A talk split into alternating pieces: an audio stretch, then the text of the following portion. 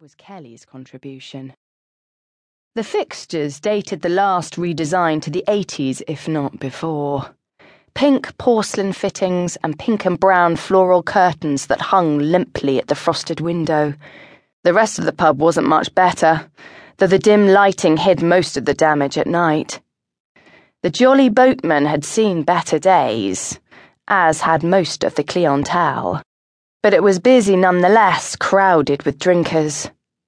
The pubs by the river were all busy. It was Thursday night, the unofficial start to the weekend, and everyone was out to have a good time, including Kelly. But it had all gone wrong somewhere along the way. The others had left. She remembered woozily, telling her to get a taxi when she was ready to come home. She'd been dancing with someone, a lad she didn't know, and Faye had tried to persuade her to leave, but she had refused. It had seemed to make sense then. It was her turn, her chance to have fun.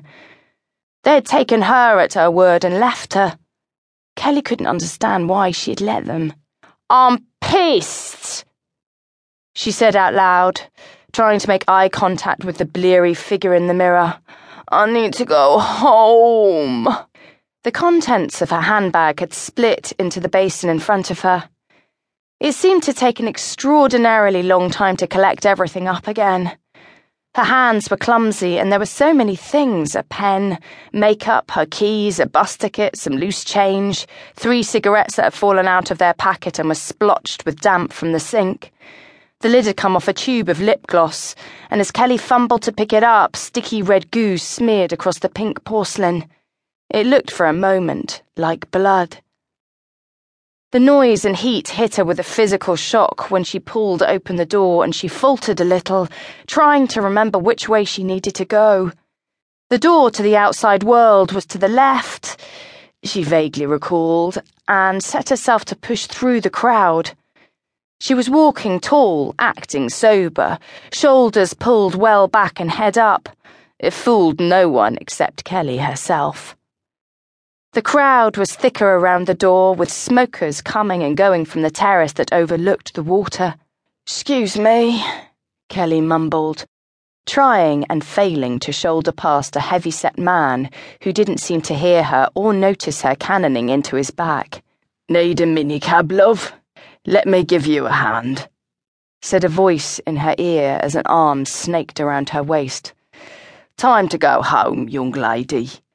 Without consciously agreeing, she found herself making progress, guided skillfully and swiftly through the throng until they reached the chill of outside air.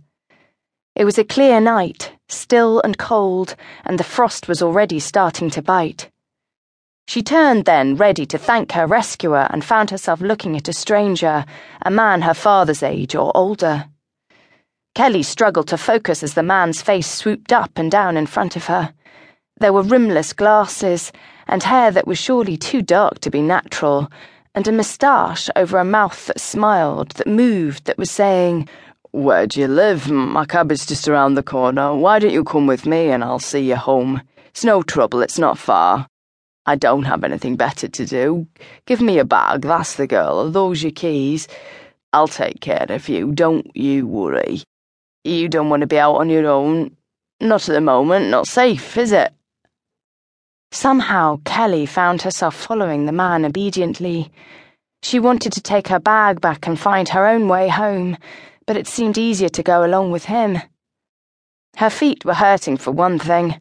The platform boots that had looked so glamorous before she left the house were pinching her toes and rubbing her heels, and the one on the right was squeezing her calf.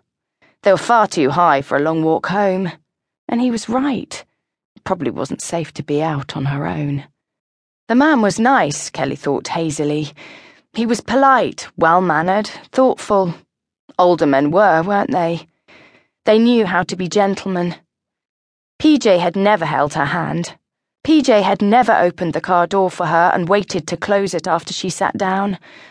A little heavily, truth be told, but then again he was a perfect gentleman, and stared into the distance rather than at her skirt where it had ridden up.